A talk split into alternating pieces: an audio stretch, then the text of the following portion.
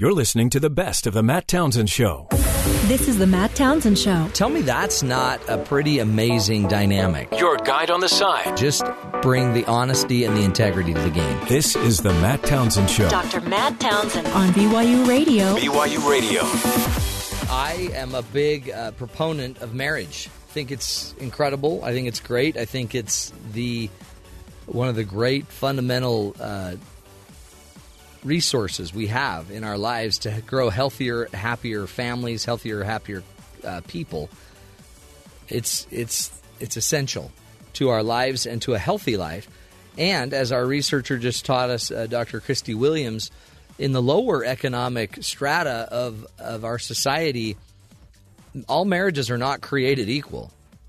Right? So if if a 19 to 24 year old person gets pregnant, historically we'd say you got to marry you got to marry the man. Marry the man that you know makes it legit. Now we've got a legitimate thing going on here. And then all of a sudden we suppose that that would then all of a sudden pull them out of the financial hole. And the problem is it's not the reality they're finding. They're finding that it doesn't necessarily increase or create long-term health for the mother in economic uh, with economic struggles. So it's it might be a myth to just automatically push marriage. Now, we should probably be pushing well, let's not get pregnant, right? That should be pushed. But again, because of whatever reasons and accidents or you know things happen that all of a sudden yet you're pregnant one of the things we probably ought to do is make sure we're evaluating each situation one on one. What is the the the educational and the mental and the intellectual abilities of the people involved that are going to be parenting? What are the uh, financial implications? What what is their earning ability? What educational level have they attained? What resources do they have available to them? It's these are all important parts of the decision, and there are people that would love to adopt if you want to give the child up. There are parents begging, praying, crying for opportunities to adopt. And so, um, marriage may not always be the answer in those situations because, again, who is the father? What are the what are the opportunities of the father being able to make it? What is the father's support level at getting out? So, you know, it used to make more sense. And I think it used to make more sense as a solution because we were in a different culture. We were in a different environment where we could just say, you know, you ought to stay married or you ought to get married if you get pregnant. And that made sense in, in smaller town, kind of Christian supported cultures and environments because you had a tight knit group maybe more around you. But in inner city, difficult, financially strained situations, it doesn't necessarily lead to health. Uh, and if it doesn't lead to health for the mother, it probably won't lead to health for the child. It might lead to abuse and, and other situations. So be careful when we think about our answers from 20, 30 years ago being the only answer today. Um, there are more options and more choices that are healthy. Um, that, again, there are people that would love to raise your child in a in a marriage um, if if that has to happen as well. So let me give you some other things we want to blow up, a few other myths about marriage that we want to support and blow up.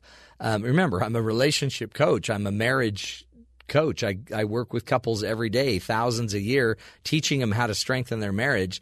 I'm not anti-marriage. I am a, I am a realist though, and um, to think that it's the answer it, sometimes it's not. I mean, sometimes the answer for everybody is not to go to college either. Sometimes the answer is to get to work, right? Sometimes the answer is, um, you know, there's it needs to be customized to what you're going through. Another myth here that your true love will automatically know what to say and do to make you happy. I'm going to go with no. I'm going to go with no on that um, because think about it. I don't even know what I truly want to be happy. So, how on earth is my wife supposed to know that? We got to be real about what what is a realistic thing that we could be doing and a realistic uh, expectation in my relationship is the the reality is is if I want my wife to know something, I need to tell her. If I'm too afraid to tell her, then that's just not going to work. You need to go by based on what we're communicating, what we're sharing with each other. Healthy marriages have the ability to share. Uh, another um, interesting, you know, myth is that having kids might bring couples closer together. But some of the latest research shows that having children actually increases uh, or decreases marital satisfaction but it increases family satisfaction. So, as a family, you're getting healthier. You like what you're doing. Things are happening.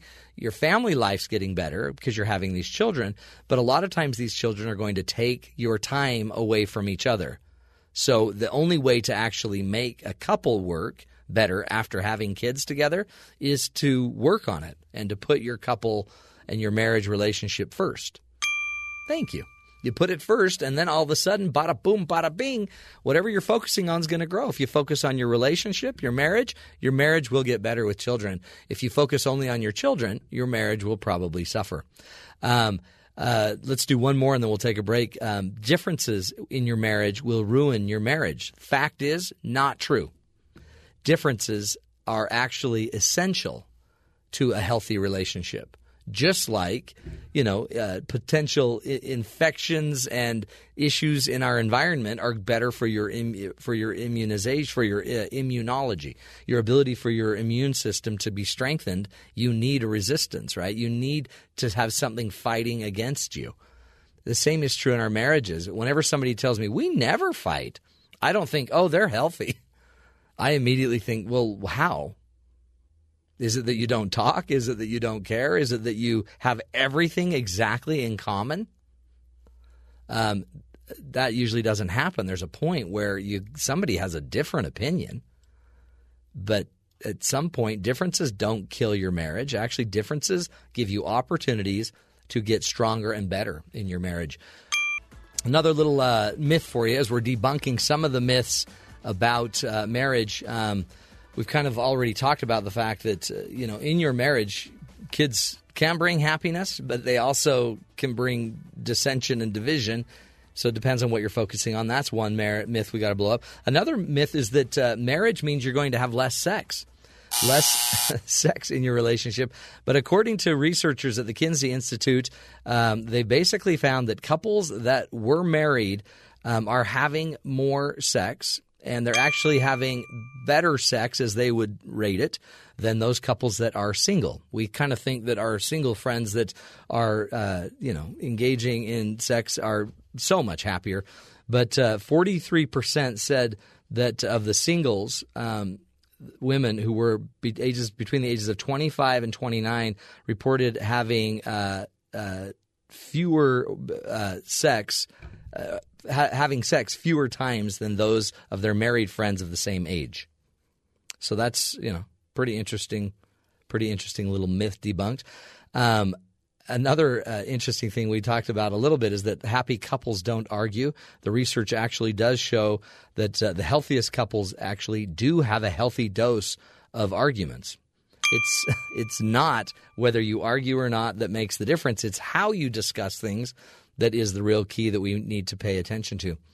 Uh, many people have a marriage myth belief that being married is the same as cohabitating. Not true, folks. Not true. There's a big dis- d- uh, division between those that are married and living together and those that are cohabitating and living together. And the researcher said, believe it or not, that those that are cohabitating aren't going to last as long as those that are married simply because they have a commitment. People that would choose to cohabitate might already have an aversion to getting married, and that very sign may be meaning they're less uh, willing to commit. Bing! There you go, folks. Just a few of the myths about marriage and children uh, and communication debunked for you. This is the Matt Townsend Show. We'll take a break. Our goal is to help you love stronger. I think we accomplished it. We'll be right back. Stick with us.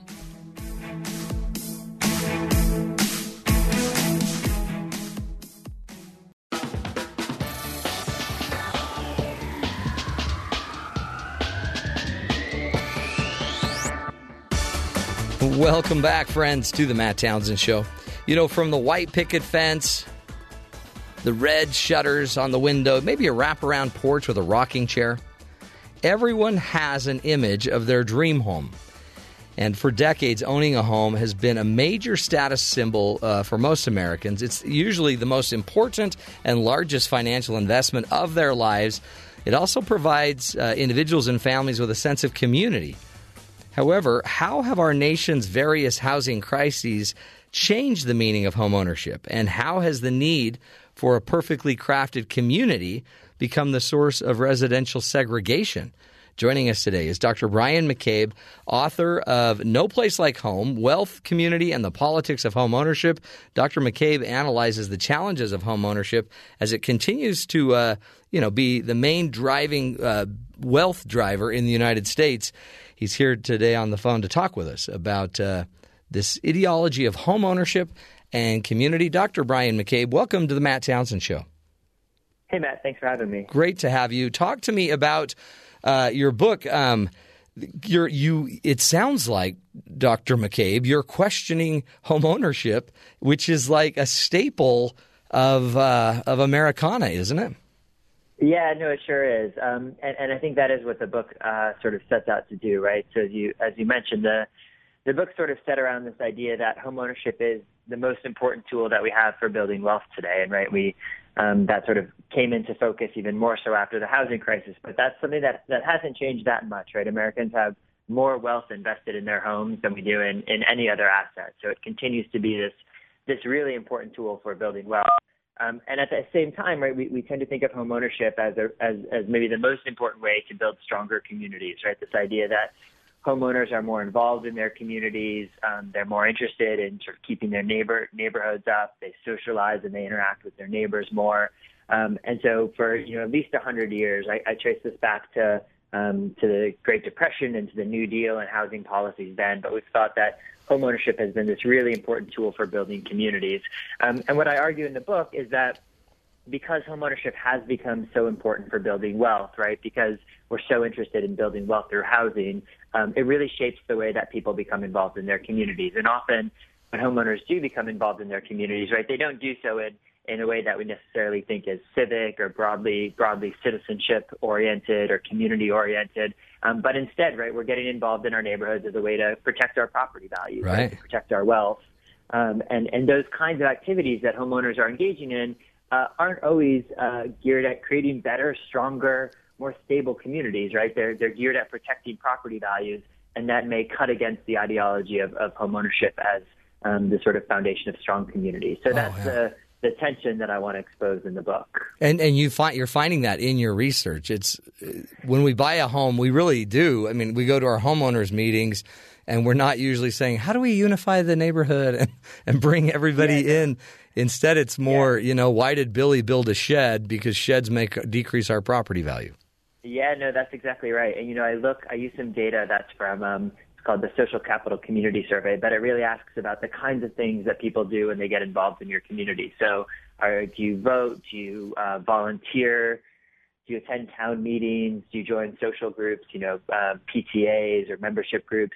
And and what I find is once you um, sort of account for some differences between homeowners and renters, right? Homeowners are involved in a, a relatively small set of activities at a higher rate than renters, right? But they they're more likely to vote than renters they're more likely to go to a community meeting where town politics are being discussed, right? Those sorts of things that you might do if you're trying to protect your property values. But on the other hand, when we look more broadly at civic engagement, so did you join a sports league in your neighborhood? Are you volunteering in your community? Do you socialize kind of regularly with your neighbors? Um, what I find is that when you look at homeowners and renters, they're actually not all that different, right? So on these broad measures of, of, of civic engagement and socializing with neighbors, homeowners and renters, you know, actually look pretty similar. Um, and, and related to this, though, I think the the interesting finding from this quantitative portion is what actually drives civic engagement, volunteering, and joining membership groups. It's not whether or not you own your home; it's how long you've lived in your neighborhood, hmm. right? So people that live in their neighborhood for a long time, right, they're more likely to socialize with their neighbors. They're more likely to join those groups.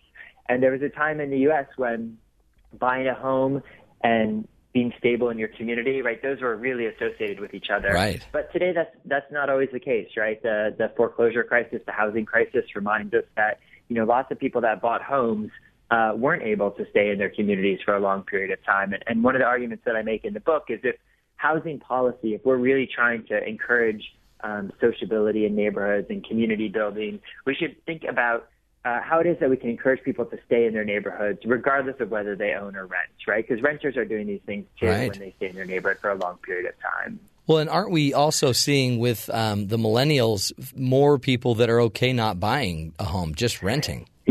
Yeah, no, that's right, and I and I think that um, you know that comes from from two things. I mean, after the housing crisis, right, there's a little bit more of a of a hesitation on the part of millennials um, to enter into the housing market. Um, and I think at the same time, right, it's it's become a little bit harder to buy a home in the last 10 years, right? It became very, very easy, almost too easy to buy a home. And now it's become harder, so people are pulling back. Um, but, you know, that said, I think that, you know, as you mentioned, home ownership as this kind of ideology in, in America. When I was um, when I was doing my research, I looked through a lot of public opinion polls that have been asked about sort of what home ownership means and what the American dream means. Um, and and it's really interesting, even today, and even for young people. Um, buying a home is still the, the centerpiece of the American dream, right? It's, mm. it's more important than, you know, graduating from college is important to the American dream and doing better than your parents did. But home ownership still is this sort of ideology that almost all Americans uh, ascribe to, right? I remember one, one poll in the research said that um, 90% of homeowners are happy with their home ownership decision and 75% of renters uh, aspire to ownership one day. Mm. You know, one of the one of the remarkable things about that, and I think especially in the context of our of our current politics, is that we can't think of anything else that unites Americans uh, to the degree that home ownership does. Right? That we all, or right. almost all of us, believe that buying a home is a good thing. So it's a really interesting sort of ideology that spans you know, spans your politics. Um, even though millennials are less likely to buy homes and enter into home ownership, you know, they still do believe in the, the sort of power of homeownership. So it spans kind of all the social categories that we think um, divide people. Homeownership continues to to be one of those things that unites us. Yeah. I wonder if some of it's tied. I mean, I always have thought of home and family go together, kind of an idea yeah. where, you know, the reason I stay in my neighborhood longer is because my kids are in the schools. I'm also paying right. taxes in those areas. I mean, it's is it was it also I guess designed or I don't know if it was ever intentionally created this way, but it just seemed to support a pro family. I guess that is pro community environment. Yeah. yeah. no, and I, and I think that's right. I mean, back in the so the the book traces um, some of the historical roots of our commitment to home ownership, and um, and you know what it what it really comes out of, or what I think it really comes out of, is the early 1900s, right, 1910s and 1920s. You get a lot of people moving from kind of rural areas into cities. So in 1920 in the United States is the first time that the majority of Americans lived in cities, hmm. right? Um, and and what goes along with that is this sort of uh, this instability and, te- and the rise of being a tenant, right? This moving away from right. We're not yet in a suburban period, but moving away from um, kind of single family or farm or a tight knit community as people move to the city, right, looking right. for work. And so there was concern at that time in the 1920s and into the 1930s um, that part of the reason there was so much instability in American cities was because people didn't own their homes and because they, they weren't homeowners, they weren't tied to their communities, right? People were going to cities, they were looking for work. Um, you know, there's some, some threats of political radicalism, right? Bolshevism and anti-democratic movements. Um, and so there's this idea, there's this hope uh, that that if you could make people homeowners, right, they'd be more committed to their country, they'd be more committed to their community, they'd be more patriotic. And and in thinking about that, I think it's also important to keep in mind that in the 1920s and the 1930s, um, only about 40, 45 percent of Americans own their own homes, right? And compare that to the the peak of the housing crisis, you know, 2006, 2007. Um, almost 70% of Americans own their own homes. So so it's not the case that the United States was always a nation of homeowners, and it wasn't actually until after the Second World War, um, right, and you get these kind of massive suburbanization uh, that you get the majority of Americans living in, in homes that they owned. So, and, and I think that's really the period, kind of 1950s and 1960s, when we start to tie up these ideas of owning a home and single family detached homes um, and what it means to live in a family and sort of what that ideal you know American family looks like. Um, and, and you know today uh, single family homes are overwhelmingly owned by the people that live in them, and multifamily units right in, in cities are overwhelmingly rented um, by people. So there really is this connection between single family homes and home ownership and kind of and, and family life. Um, that you know that has at least a, a 50, probably a longer 50 year, probably a longer history yeah. um, in the United States. Oh, um, it's it's it really is an interesting um, little yeah. uh, ex- exploration you've done. Again, we're speaking with Dr.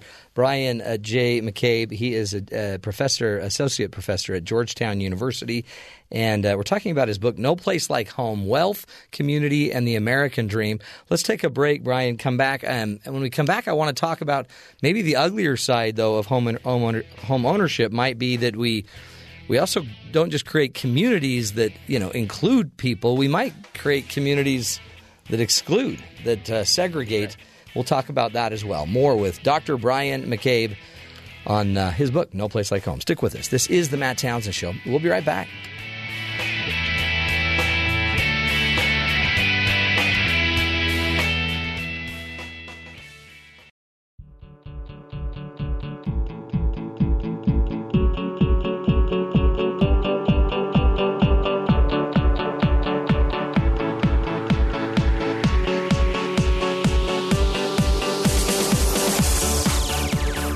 Welcome back, friends, to the Matt Townsend Show. Hey, today we are talking about home ownership, right? The American dream. And uh, again, with every dream, there comes a reality and a nightmare, and we've seen it in. Um, you know, a lot of the the uh, mortgage crisis and the real estate uh, values dropping over the last 15 or so years as we've had, you know, some issues going on, right? Is the dream still alive? A and and really, what is the history of the dream of everybody getting a home? No place like home is the name of the book. Wealth, community, and the American dream. Our guest Brian J. McCabe is a professor, associate professor um, at uh, Georgetown University, and is the author of the book, and is walking us through some of the history you may not have known about um, and just the and the research that uh, he has done on home ownership. Welcome back to the show, Dr. McCabe. Thanks for being with us.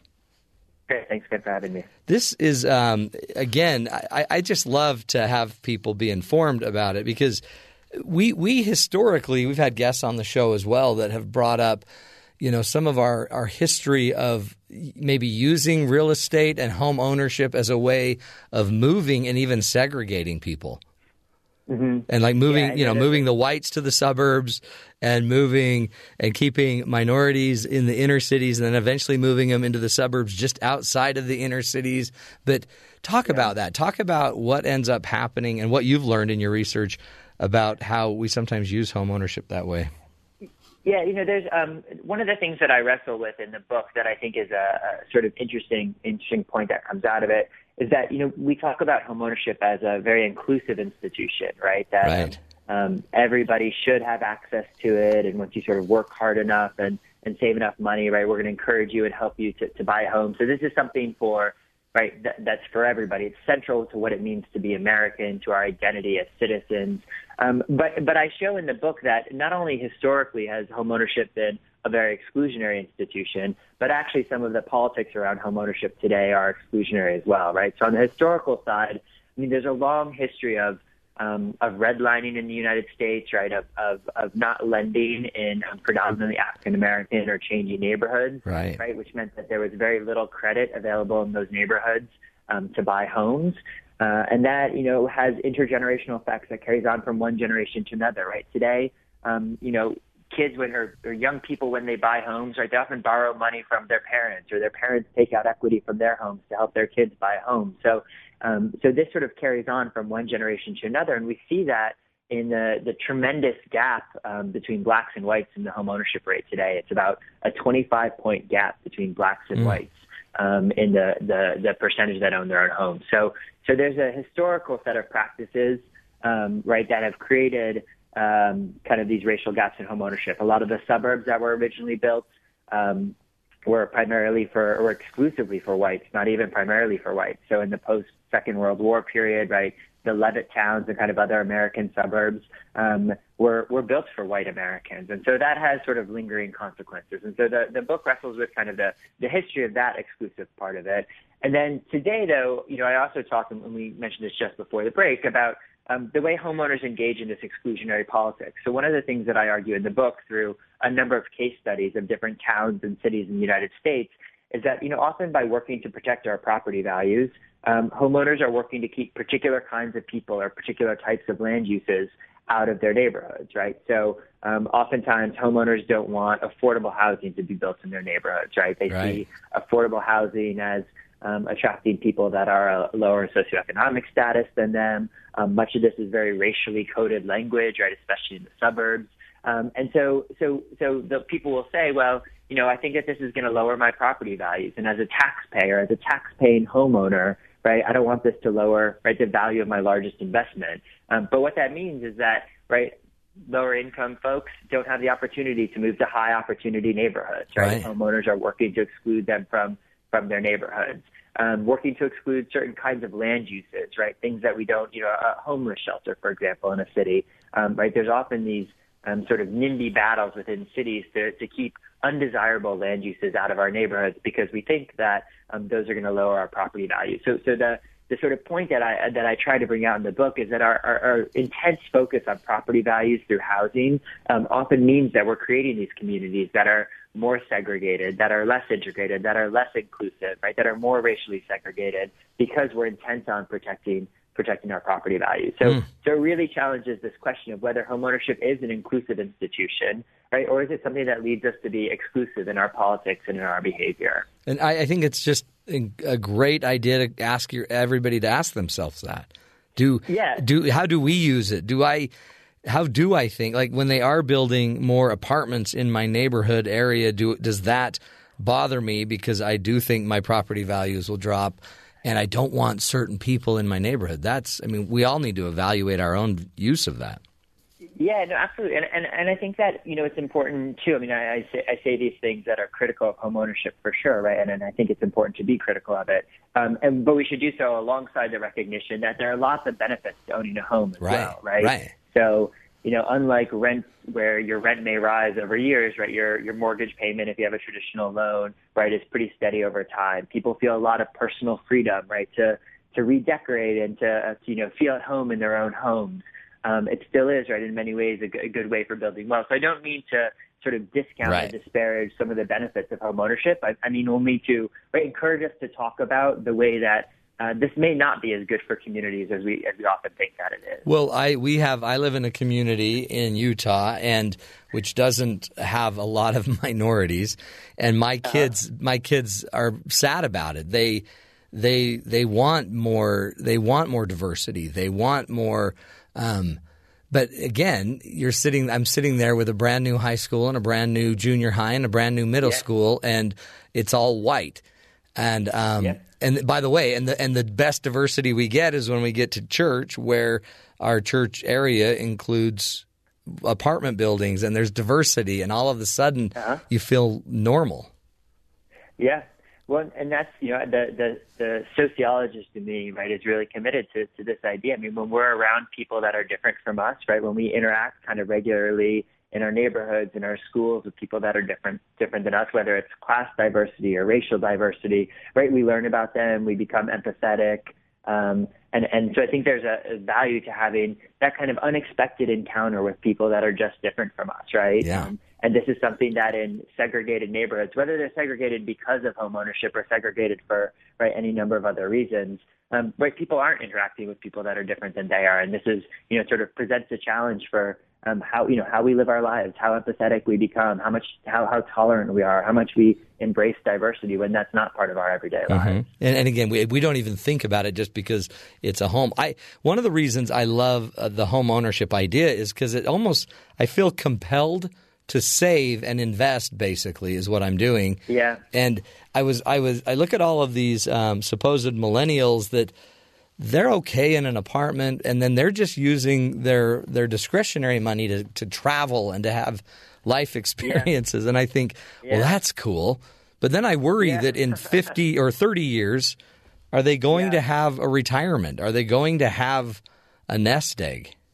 Yeah. Yeah. Well and and you know the idea of saving and investing for home ownership so you know as long as you and I have a you know traditional 30-year mortgage where I have to put down five, ten, or 20 percent, and I have a regular monthly payment, then homeownership is a good way to save and invest, right? But but one of the you know the big challenge in the lead up to the housing crisis was that um, right, our loans became so exotic where you didn't have to put down money and you just had to pay the interest, so you were never paying down the principal, right? Right. There were all these all these loans that um, like got people into home ownership. You know, you, you think saving and investing through home ownership, but that's not true if you're only paying down the principal if Right. you have no equity in your home.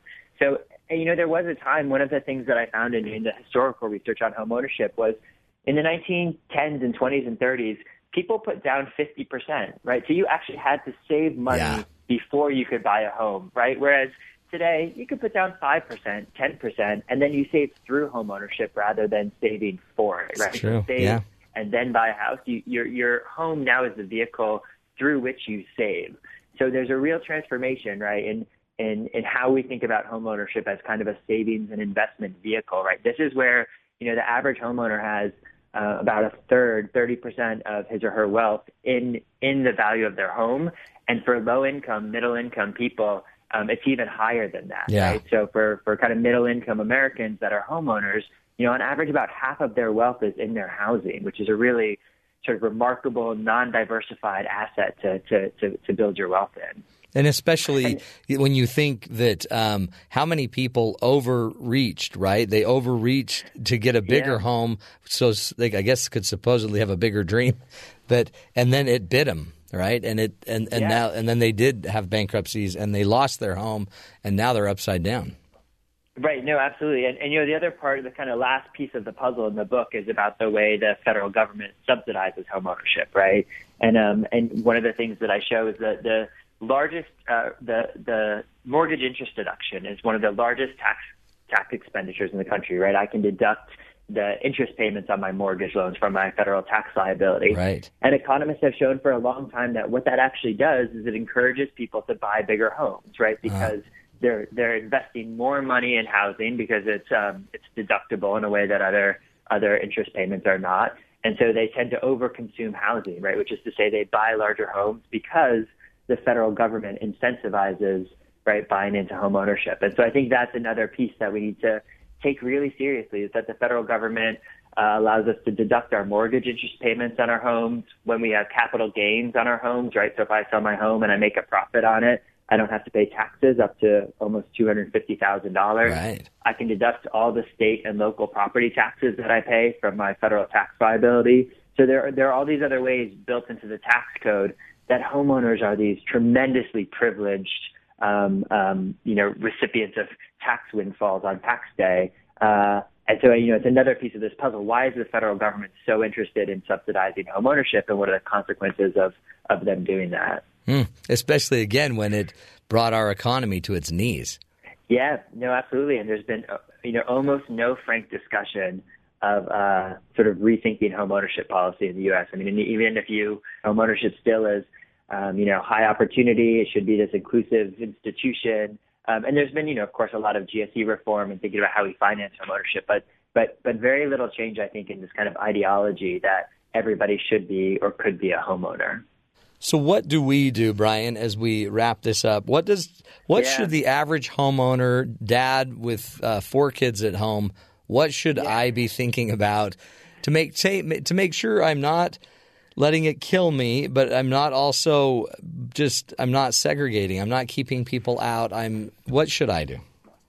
Yeah, well, you know, I think that there are there are sort of two levels that I think about this question on. So, what can I do as a homeowner, right? And and I think it's you know to be reflective and to be aware of the way that I'm becoming involved in my communities. Yeah. Um, to to think about um, you know when my actions are uh, geared at you know reinforcing patterns of segregation or economic inequality, and you know to sort of step back. I mean, one of the things that um, that I'm interested in as a social scientist is that a lot of the things that we think lower our property values actually don't. So there's been quite a bit of work on, you know, when subsidized housing comes in, when homeless shelters come in, there's very little negative effect um, in, in real terms.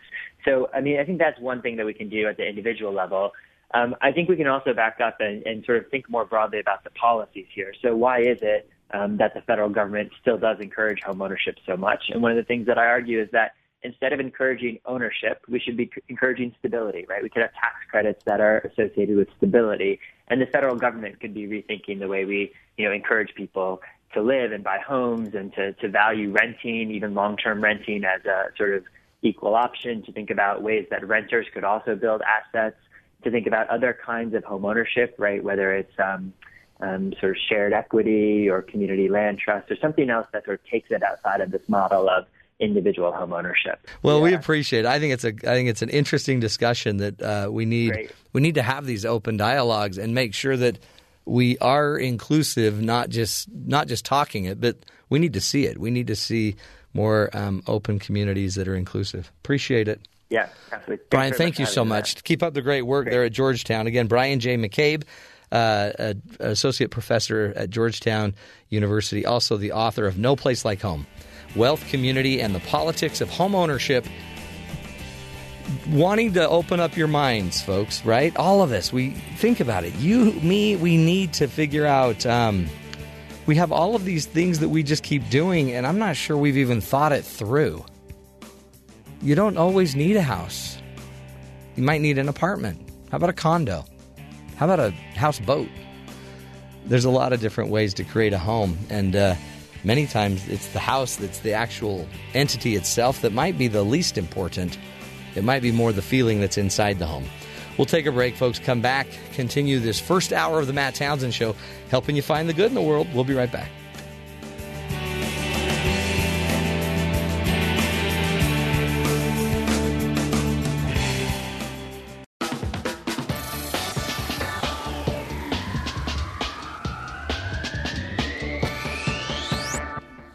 Welcome back, friends, to the Matt Townsend Show. You know, home ownership. It's got a lot of perks. Um, this weekend, I realized it's also got a downside. You got to do a lot of work every weekend. You every feel weekend. like maybe I'm on top of this. I get to put my feet up, and yeah. no, no. And if you don't do work, then your neighbors start complaining, and then the city shows up, and then all of a sudden you're like, "Come on." Yeah. I was just doing this for an investment. So one, that's one problem because once you get a home, you got to take care of it. You got to fill it up with stuff, right? Um, and then when you're done filling it up, you got to go get a, a, a, rental unit and then fill that rental unit up with stuff. We're thinking about that right now. Consumerism, all that. But here's the other dilemma: you have to protect it yeah. because once you've got it, now that's where you need home alarms and because then you know, as we do so many times, then the the dark side could come and start trying to steal all of your stuff. Right. And then you got to have your son. I think he was 11.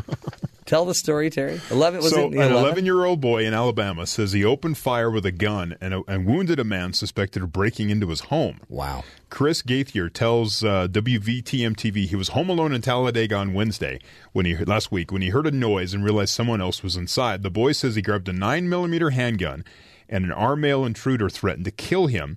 Gaither says he followed the man outside and started shooting as the intruder fled uh, with a clothes hamper full of random things he had grabbed in the uh, in the house. And he says Gaither said he wounded the man in the leg with his twelfth and final shot. So he, He just started just emptying the clip. Oh my! So here's the here's heavens. the sound clip from the news report. I shot through a hamper that he was carrying, and it went. It was a full metal jacket bullet. I went straight to the back of his leg, and he started crying like a little baby. This is crazy. This is a, a, an 11 year old kid with a gun. Yeah, he's standing there. He goes, "Yeah, I shot him. It was a full metal jacket bullet." He started crying like a little baby. That is. Uh, it should be like traumatic, right? This kid Yeah. needs therapy. He's just like, "It's great. My stepfather shot, told me how to, sh- or, you know, taught, me how, to shoot. the gun, and and he he was looking at me like I wasn't going to shoot him, but I I, I showed I him. knew I was going to shoot him. I didn't want to shoot him in Mama's house because I didn't want Mama to have to clean up the mess. So I waited till he left the place. Did he really? So he, how many bullets hit the guy? One. One. He shot 12 bullets. The last one went through the hamper the guy was carrying, hit him in the leg, and he, quote, was crying like a little baby. Wow. Man, that guy has no idea what he walked into. no. See, you can't choose, right? Oh, what? This little kid's going to get me? What, is that a little kitty gun you got there? Yeah. No, it's my daddy's nine millimeter. Prepare to die, fella. But I, Wow. I mean, there is there there's the idea that he shot 11 bullets Yeah. that basically, I guess, sprayed the house. Well, and I'm sure all you had to do was shoot one, and the guy was gone. Right? He was Yeah. probably on the way out. right. At that point. I mean, 11 bullets had been fired, apparently. Yeah. Maybe Do you think need- after about five or six, he's like, he can't hit me? Yeah. You are the worst shot ever. Do you think the guy was counting the bullets? I don't think There's so. There's one. There's two. There's three. There's four. He doesn't know how big the the cartridge is. But it's funny as they're interviewing the kid, he's just standing there all proud. I shot him. He was crying like a baby. Now, there are laws to how you can use your weapon, right, Yes. on your property. I'm assuming the father didn't teach the son all of those rules. No, but most states have the if someone is in your home, Yeah, you can protect yourself. you can protect yourself. He's lucky he didn't have like a semi-automatic. In like- Texas, tho- those laws, at least when I was there before, uh, they extend to all land that you own. So if they're on your land, Yeah, so if someone comes to your door man. and you don't want them there, See, that's why you always want to like rob a house in the suburbs, not out like on the ranch. Yeah. Because the ranch, you got 500 acres to run. yeah, that's a different world out That That is a long run when you were trying to get away from a kid with a gun. Holy cow. See, home ownership, folks, it brings a lot of blessings. Plus, your kids will grow up, they'll learn responsibility, there you go. they'll learn how to clean and uh, reload their 9 millimeter. Interesting. Great. Well, what do you do? What do you do? Well, we're going to take a break. When we come back, uh, we've got a whole new show, a whole other hour of more ideas, more insight for you. In fact, we're going to be talking to a medical doctor who will be talking about proof of heaven, scientific proof of heaven. It's an interesting, uh, it's an interesting discussion. Stick with us, folks. This is the Matt Townsend Show, helping you see the good in the world and in a few minutes in heaven as well. We'll be right back.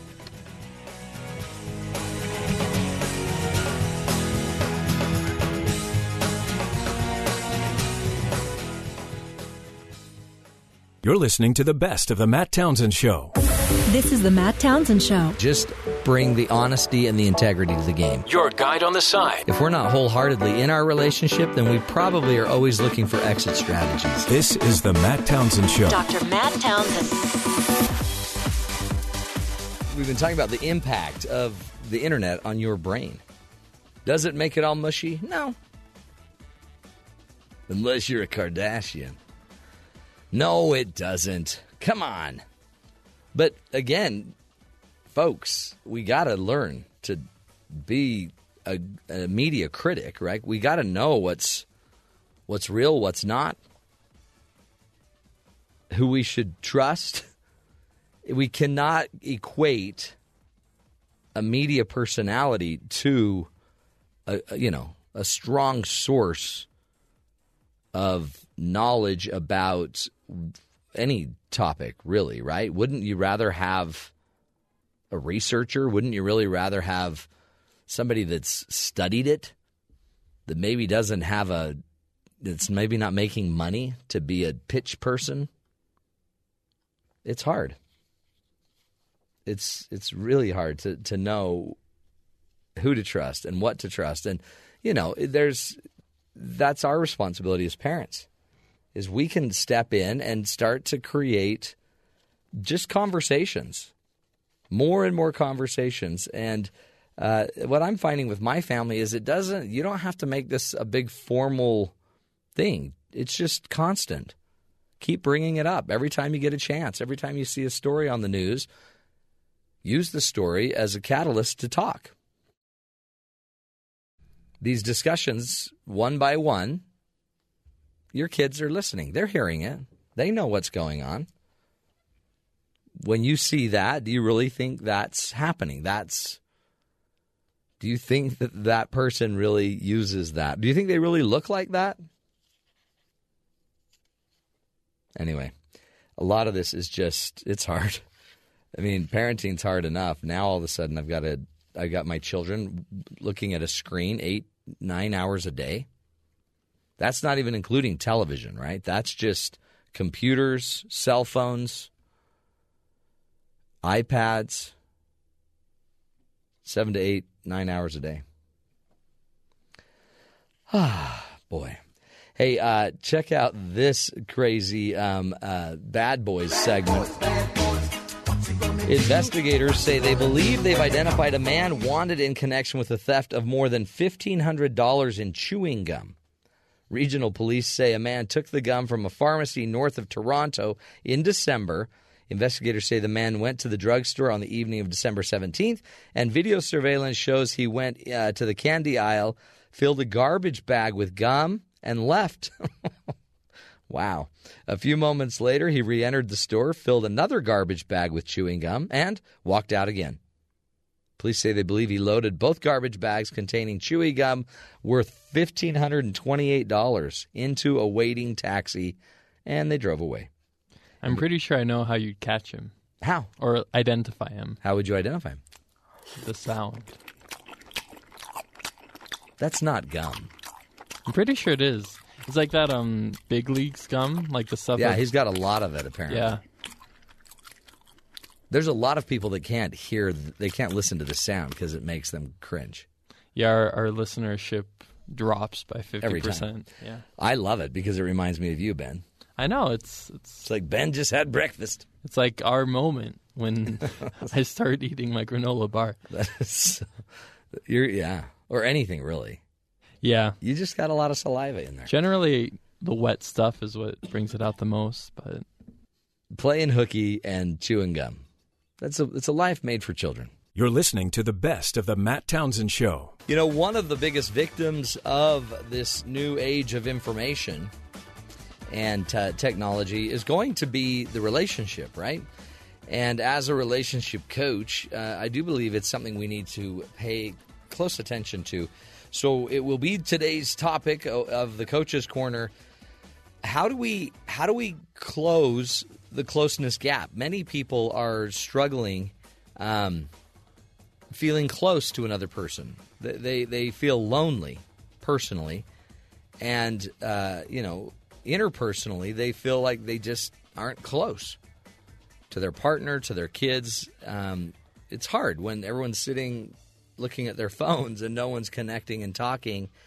You might start to feel like you don't matter, that you are irrelevant, and um, there's it is a plague, quite honestly, and, and yet it's something that we we can fix. But like our good guest Andrew Merle was just saying, you might need to make some choices, like the choice to put the phone away. And that's that's easier said, and I say it, and every time I say it, I notice that I, I still have a hard time putting my phone away because the phone makes it so I don't need to be vulnerable. I don't need to talk to anybody. I'm tired. Just once I pull it out, everyone kind of leaves me alone. But some of that then fosters this sense of loneliness. And uh, one of the things, there's a great book out there that I would highly recommend um, uh, called Stop Being Lonely. And it's um, uh, the Kira, Kira somebody. Let me find look up her name, but it's in, in the book. Um, one of the ideas behind the concept of stop being lonely is what we really need to do is start to feel more um, more of an ability to get to understand the people around us. We really have to kind of step in and get uh, to understand who we are married to, who we are living with. Uh, Kira Asatryan is the author of the book "Stop Being Lonely: Three Simple Steps to Developing Close Relationships and Deep or Close Friendships and Deep Relationships." But one of the interesting things she teaches is uh, don't just assume you understand the person you're with. And I did this yesterday with a with a couple where I had them identify on a list of positive traits and negative traits. Um, what are their top, you know, eight, you know, positive ways that they see themselves, and what are some of the negative ways they see themselves that that they in their in their head, in their heart of hearts, they really they feel this way. Uh, they they and and basically this couple had been arguing about a situation and um, we did this activity and then i had them turn to each other and talk about what they found one person's uh, one of his top traits was loyalty another person's top trait the female's top trait was um, just just uh, com- compassion and um, you know and and just a sense of compassion for others and what ends up happening is uh, the the male's negative trait was stubbornness and the female's negative trait was confusion so what ends up happening in their relationship is a lot of times the the wife is compassionately serving her children while the husband is lonely and loyal and wondering why she isn't more loyal to him. And then they fight. And what was amazing is, is I had them start identifying how they both see themselves and how their partner sees themselves. It changes the entire discussion. He's not being stubborn because he hates her. He's being stubborn because that's just his weakness. And she doesn't get confused about not loving him or loving the kids. I mean, that confusion's not coming because she doesn't love him. It's coming because she's so compassionate. She's going to always take care of the one that's in the need. Well, then he has to create a need for her to be able to be compassionate. The power of, if you want to be um, more connected to others, is you've got to understand where they're coming from, from their frame of reference. If they're trying to do something and they want loyalty, you need to understand that. If they want more compassion, you need to understand that. Understanding somebody is the antidote to creating a closer relationship. So, a little challenge for you. Put down the phones, go try to understand each other. Make sense? We'll take a break. We'll be back. More of the Matt Townsend Show. Stick with us.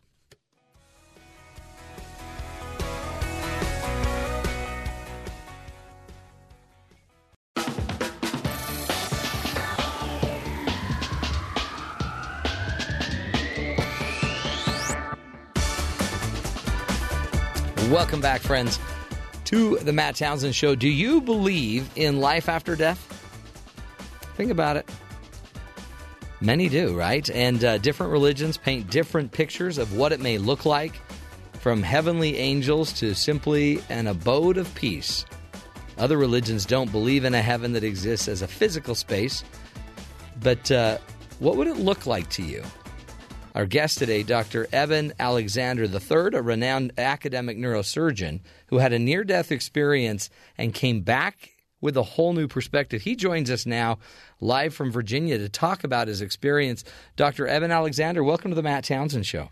Well, Matt, it's great to be here. Thanks for having me. You've been honored to have you. What an interesting topic because as a neuroscience and or a neurosurgeon and um, and a professional, you you had your own view of of uh, heaven and life after death, and you didn't believe it before well, you had your own experience. The uh, conventional party line, you know, the I went to med school, uh, finished 1980, and then all through the 80s and 90s and early 2000s, my uh, career uh, at Harvard Medical School teaching uh, neurosurgery.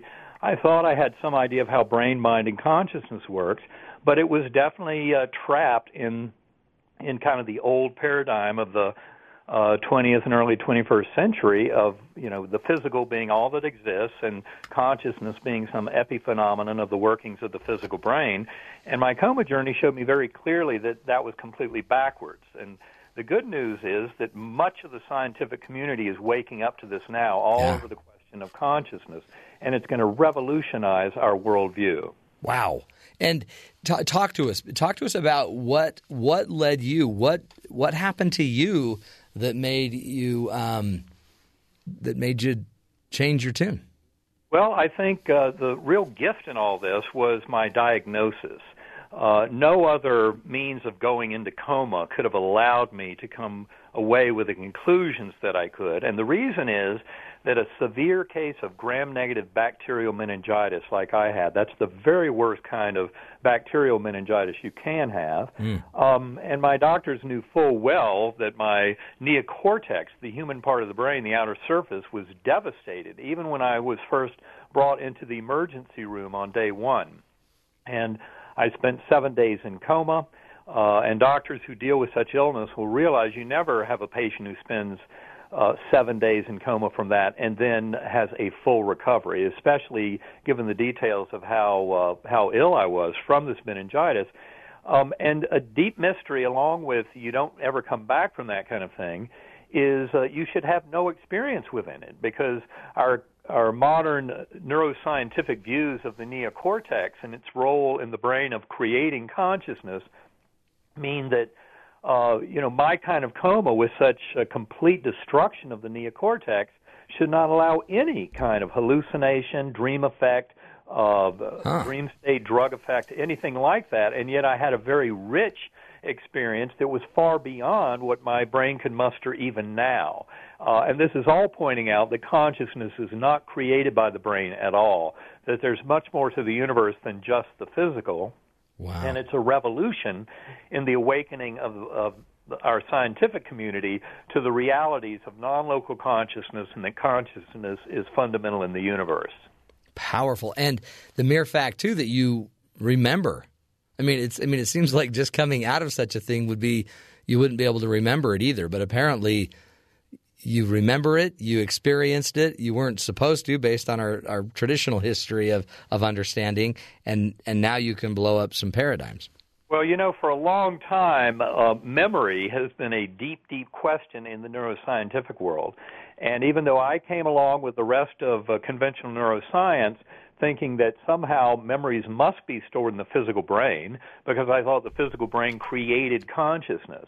But now I realize that memories are not stored in the brain in that sense at all. And in fact, one of the, the greatest neurosurgeons of the 20th century, who absolutely has the best evidence uh, to talk about memory and the brain and and all of that, is Wilder Penfield. He wrote a beautiful book uh, in the, in 1975 called The Mystery of the Mind.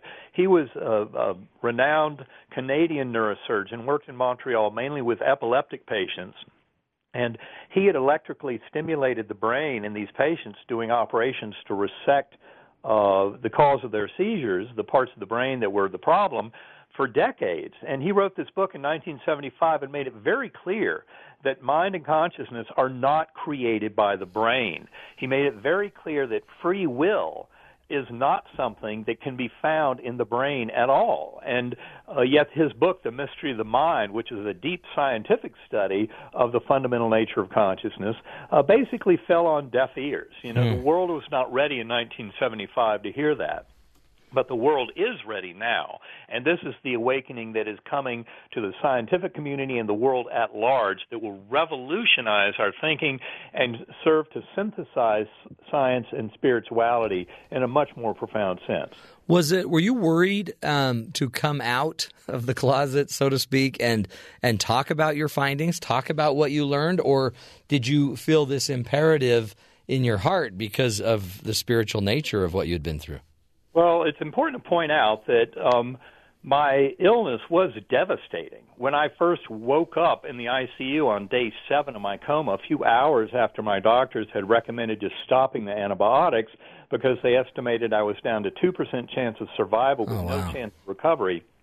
When I did start waking up, my brain was absolutely wrecked.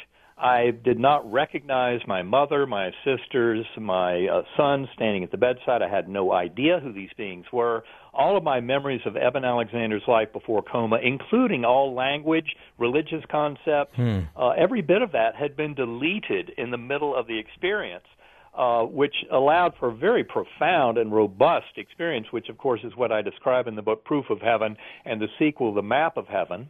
Yeah. But uh, when I first came back, it was so shocking to me and so ultra real as I told my older son who was majoring in neuroscience at the time I said it was way too real to be real which was the best way I could express it and and my doctors kept telling me that my brain was far too damaged to have experienced anything so my default uh, explanation early on was it had to be some massive hallucination that completely defied any kind of uh, conventional neuroscientific thinking, but I still thought it had to be based in my brain. I was defaulting to my pre-coma thinking. But as time went on, as I went and spoke with my doctors, reviewed my case, went through all the medical records, all the scans, and talked it over with them and with interested neurosurgical colleagues, what we ended up discovering was it seemed way too real to be real because it absolutely was. Hmm. we ruled out that it could have been any kind of hallucination or trick of the dying brain because my brain was too incapacitated in the form of destruction of the neocortex, which was global in my case, uh, to have allowed any such experiences to happen. So to this day, my doctors will tell you they have no explanation whatsoever for my recovery uh, you know, I was 2% chance of survival, so that's not unheard of, 2%, but they thought it was absolutely unheard of that I would have any meaningful recovery and return to consciousness. And yet within three months, everything had come back and was actually more complete than it had been before my coma in terms of memories and and uh, my general kind of overall mental and conscious state was even enhanced beyond what it had been before my coma. Hmm. That part was extremely difficult to explain, and it's why I'm still on a vertical part of the learning curve trying to understand all of this. Wow. And and yet you've you've also been become um, I guess adept at being able to explain what we don't know, what we don't understand, and do it doing it academically, but also being able to connect it to that that spiritual peace that uh, that people need. Talk to us about heaven. What did well, you learn? It, uh, you know, we you don't have to just go by my story. That's the really good news here. Is proof of heaven is just one story of millions uh, of modern stories. There are tens of thousands of reports out there on the internet, and of course, I get the benefit by talking several times a week about this around the world. I have uh, many people come up to me. I'd say roughly 10 to 15 percent of my audiences at the end of my talks will come up and say, I never told anybody this before, hmm. but. Yeah. And they will share with me a story that is absolutely world changing when you realize how common these stories are and the similarities between them. Yeah. And these are often people who may not have ever read anything about near death experiences. And the other category that is so shocking are what are called shared death experiences. And I started giving talks on my experience about two and a half years before Proof of Heaven came out back in 2010. And I started having many people come up to me afterwards and share not only a near death experience they may have had, or a deathbed visitation or deathbed vision, uh, you know, something that was shared with them by a departing soul of a departing loved one, but also the shared death experiences, where in fact, um, the soul of a loved one at the bedside, but it can be they could be 3,000 miles away, but more commonly they're at the bedside of someone who is dying. Um, and they, the bystander soul, gets sucked along on the journey. Huh. And the typical way they tell this to me is that they're standing there at the bedside of their, say, for example, their mother dying, uh, and all of a sudden they see the walls and floor and ceiling blend into this geometry of infinity, and these light beings come in. They see the light body's soul rise up out of the uh, body of their departing of the de- dying loved one, and then the soul of the bystander also goes along on the journey, even to the point of seeing a full blown life review.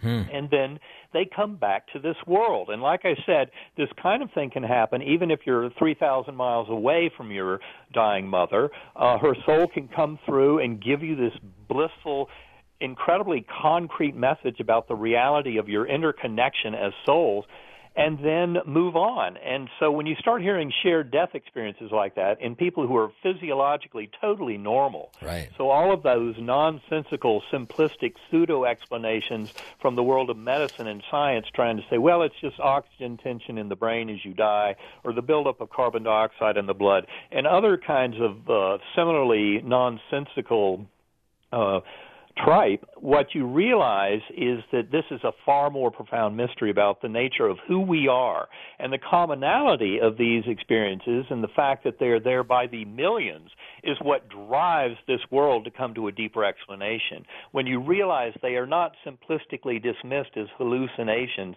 or drug effects, right. but they're far more profound indicators of the nature of our eternal spiritual being and that the only thing that matters is our interrelationships with others because I often say this is really the evolution of all of humanity, which is occurring through each and every one of us, but is a much bigger story about getting into the depths of uh, our nature for being and purpose in our lives and what this whole existence is all about.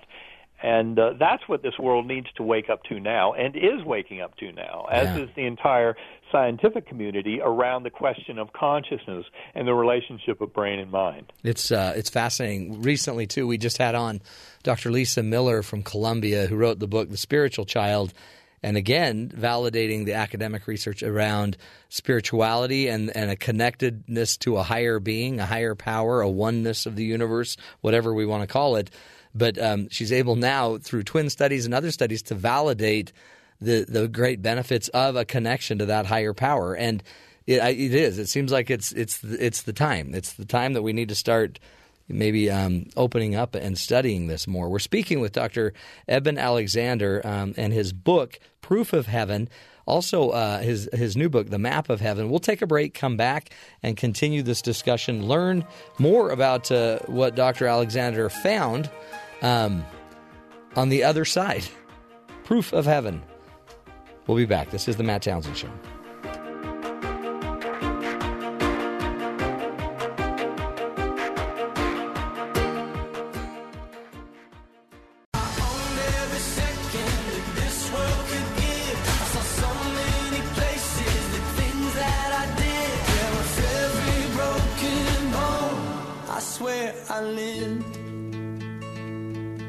Welcome back, friends, to the Matt Townsend Show. Do you believe in heaven? Have you heard friends tell their uh, near death experiences or other experiences where they felt a connection to a soul that had just passed or um, you know been on a been on a journey uh, with those people as well um, post death? Well, our our guest that we're speaking with, Dr. Um, Eben Alexander III, is the author of the book Proof of Heaven a neurosurgeon's journey into the afterlife after suffering a severe, uh, fatal, really, but not not for him, um, uh, diagnosis of a form of meningitis. He um, he he went there and and back and is and then blew up a lot of myths that. Uh, he had learned as a neurosurgeon and a renowned neurosurgeon at that. Um, again, Dr. Eben Alexander, thank you so much for being with us. It's great to be back. Teach us what uh, what else? What do we need to know? Um, what do we need to know from the other side as one that's journeyed and and felt um, and felt that that change and and also come back and uh, what do we need to know just as the average citizen? As the average citizen, the best thing to know is that we are each deeply loved and cherished and will be taken care of. We simply have to recover the memory uh, that we are eternal spiritual beings. Now, the thing is, we're not in this in isolation because through this evolving understanding of consciousness and what it is, what we're coming to see is that we are all interconnected within consciousness. It's almost like this is one mind that is actually doing the learning and teaching and growing and evolving.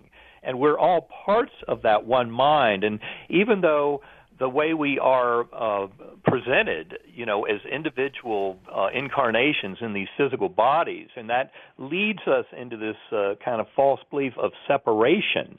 Uh, in deep meditation and in centering prayer and through spontaneous epiphanies, what have you, we can come to see very clearly that we are really part of one mind. We're all in this together. This is why this love of the Creator for the creation, which so many near death experiencers describe feeling in that realm, that uh, infinite healing power of unconditional love.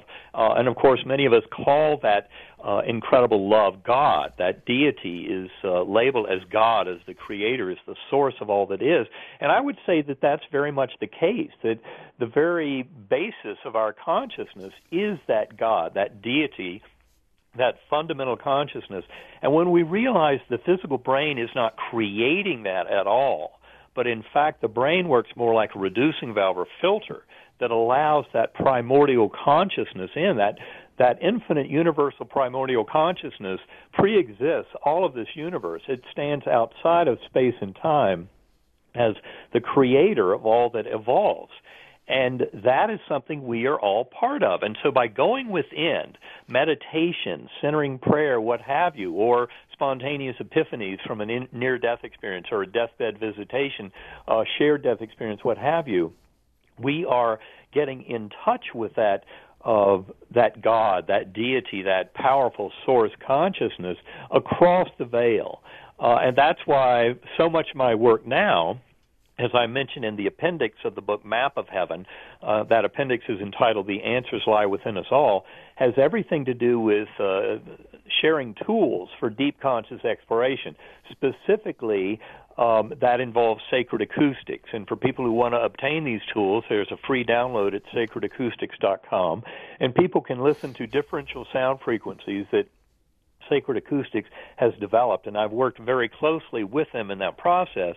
And these tools, oddly enough, sound differential frequency sound, as was discovered in the mid 1800s by a German physiologist named Dove, can do an amazing job of helping us to get in touch with that infinite awareness and to slip outside of the false sense of the here now that is projected to us by our brain serving as a filter and reducing consciousness down to this tiny little trickle. Hmm. And that's why it's so important to go within. And in fact, this is all about healing.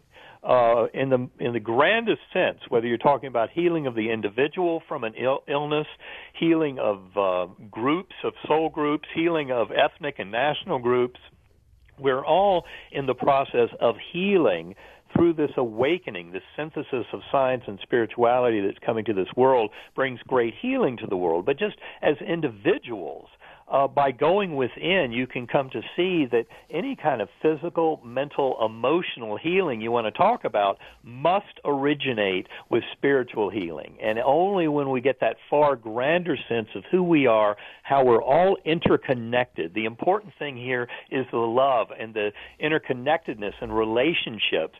And the best way to truly love ourselves, I, I saw when I came back from my coma that one of the biggest problems in this world is we don't even love ourselves enough. Right. We think the tough part is loving our neighbor, loving our enemy, but you really must start with loving yourself. And the best way to do that is to remember that we are infinitely powerful, eternally existent spiritual beings that are all interconnected. And in the very core of our conscious awareness is that deity, that God, that sense of love. And by manifesting that love, unconditional love of the Creator for the creation, we can basically serve as a conduit for that love and use it in all of our life choices to show love, compassion, forgiveness, acceptance, and mercy to all of our fellow beings. And I don't think anyone would question that serving as a point of light and manifesting that kind of love is what enables each and every one of us to move much closer to that love and to hmm. that infinite awareness of self and of joy and bliss that only comes by realizing that by sharing that with the world, with all fellow beings, is the way that we most fully manifest it for ourselves. Because in fact, the ego leads us into all kinds of tricks about this false sense of separation. But to recover that love, that love for ourselves, it's best done by loving others. Mm. And that's what enables us to really grow that love and manifest that love for all of the infinite healing power that it harbors and brings to this world. Did you have, Dr. Alexander, a religious creed before you before you had your uh, your your brain what do we call it uh, meningitis or because it's interesting you you even you make it, it, it's very simple isn't it this isn't about a heaven and god choosing uh, the ones he likes more than the ones he doesn't and then sending a bunch down to hell you're but No, you're talking but it's it's pure love isn't it it's pure peace is, it is really, in fact, I came away from my journey very clearly seeing that love and light are they are the presence in the universe, and I saw that uh, uh, darkness and evil, you know, uh, man's inhumanity to man, all the warfare and violence, every bit of that. Um, does not have a, a presence as an active positive force in that world. Uh, those darknesses and evils represent the absence of the light and love. But in fact, uh, that unconditional love in its purest form has infinite power to heal. There is not a force that counters it, a force of evil that might someday overcome it. Uh, and that was a very powerful revelation to to see the the power of unconditional love to heal this world. There's nothing that goes up against it because the darkness and evil is simply the absence of it yeah and and that is such a, a crucial distinction to make. But this is it is very simple. These are ancient lessons, and yet they're the only way out for our most advanced fronts of uh, materialist science and cosmology. Because as long as you're stuck in that pure materialism, thinking that you know subatomic particles are the only thing that exist in this universe, the more uh, you're really kind of stuck in an untruth because it's all fundamentally originating from consciousness. And those involved in physics only have to know the depth of the measurement problem and what it tells us. That's what drove the founding fathers of quantum uh, mechanics into mysticism. People like Werner Heisenberg, Erwin Schrödinger, uh, Louis de Broglie, Sir James Jeans, and others, because it, it showed them the findings in, in quantum mechanical experiments proved that consciousness is fundamental in the universe. And the, and the physics and cosmology community has spent the last 116 years kind of waffling over that, uh, unwilling to make the committing step, but that's why the measurement problem in quantum mechanics mm. is hmm. still completely unresolved. But the more they come to realize that consciousness is fundamental. That consciousness is that God force, that force of love that is described empirically by all those who have been to the other side, including the tens of millions of near death experiencers that have come up over the last 50 years because of cardiac resuscitation techniques introduced in modern medicine.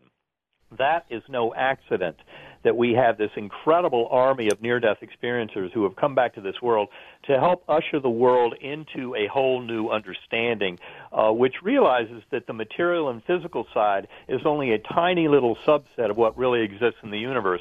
And in fact, any human being uh, can only know and has only known throughout all of history only the inside of their own consciousness. So to deny the existence of consciousness is really to deny the existence of all reality. The thing is, the mind and brain are so incredibly powerfully clever at the trick of convincing us that what we witness out in the world is all that world out there is actually out there. Because the truth is, no one has ever experienced anything other than an internal model, a representation of what we assume to be the outside world. But that's why the deep mystery of quantum mechanics is so profound because the more and more you go into the experiments of quantum mechanics into recent years, the more refined experiments, the more you realize that that old uh, dream of the clockwork universe ticking away that 400 years of the scientific revolution has been searching for uh, the quantum mechanical experiments of the most recent variety show us that there is no such objective external physical reality. Hmm. That all of it depends on mind and consciousness for serving as kind of the interpreter or the stage on which all of that is assembled. But there is nothing but consciousness. It's the only thing we've ever experienced. And yet our modern science, conventional science, tries to dismiss that and say, no, no, no. Uh, in fact, it's just the workings of the subatomic particles, atoms, molecules in the brain giving you the illusion of consciousness, illusion of free will. And in fact, that is the viewpoint that has it completely backwards. Huh. My coma journey showed me very clearly. Yeah. Um, we only have about a minute or so left. Talk to us about. Um, uh, I mean, th- this change. We it seems like we are only a paradigm shift away from getting to that peace, that unconditional love that you're talking about. We only need to see it just a little bit differently, and and it can immediately change us. What is something we can do today to create that shift of toward love and light today? Well, to go within. Uh, you know, silence that little voice. Remember, the voice in your head is not your consciousness. It's a it's a parlor trick. The linguistic brain, as it's tied to ego uh, and and false sense of self.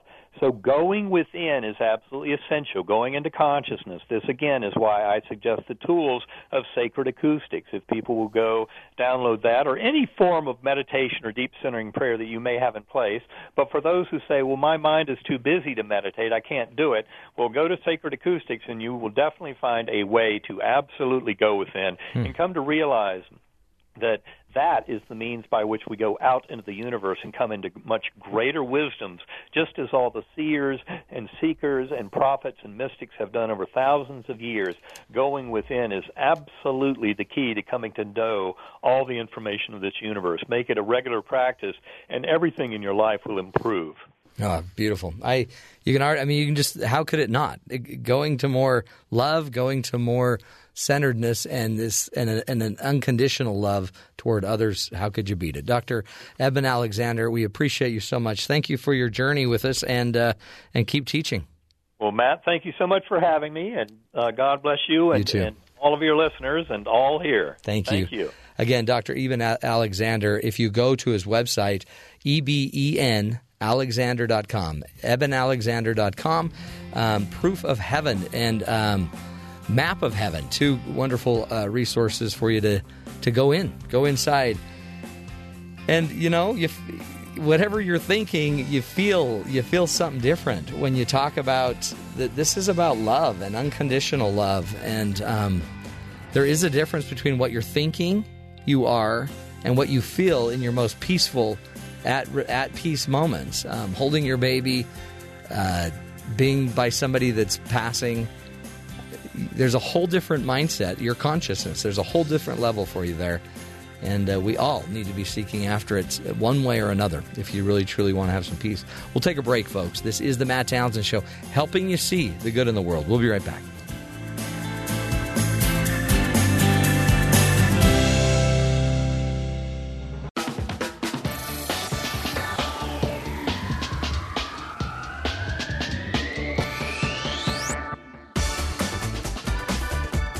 Welcome back, friends, to the Matt Townsend Show. So, when you are sitting there and you think, I'm such a loser, such a loser, what part of you is, is saying that? Right? Is that your brain? Is that your mind? Is that your consciousness? Which Dr. Alexander kept bringing up. I call it spirit. What or is it your spirit? What what which what do you call it? I personally don't believe that your spirit, that consciousness of who you are, that connection to that higher power in the world, I don't believe that that is here to tell you you're fat. Well, no, but my spirit wants me to get healthy, sure. So your spirit would prompt health. It wouldn't create a negative sense of self like you're fat. That's, I believe, your mind's job. Your mind is this idea of who you think you are because of what you've experienced through this life. Your mind is not who you are either.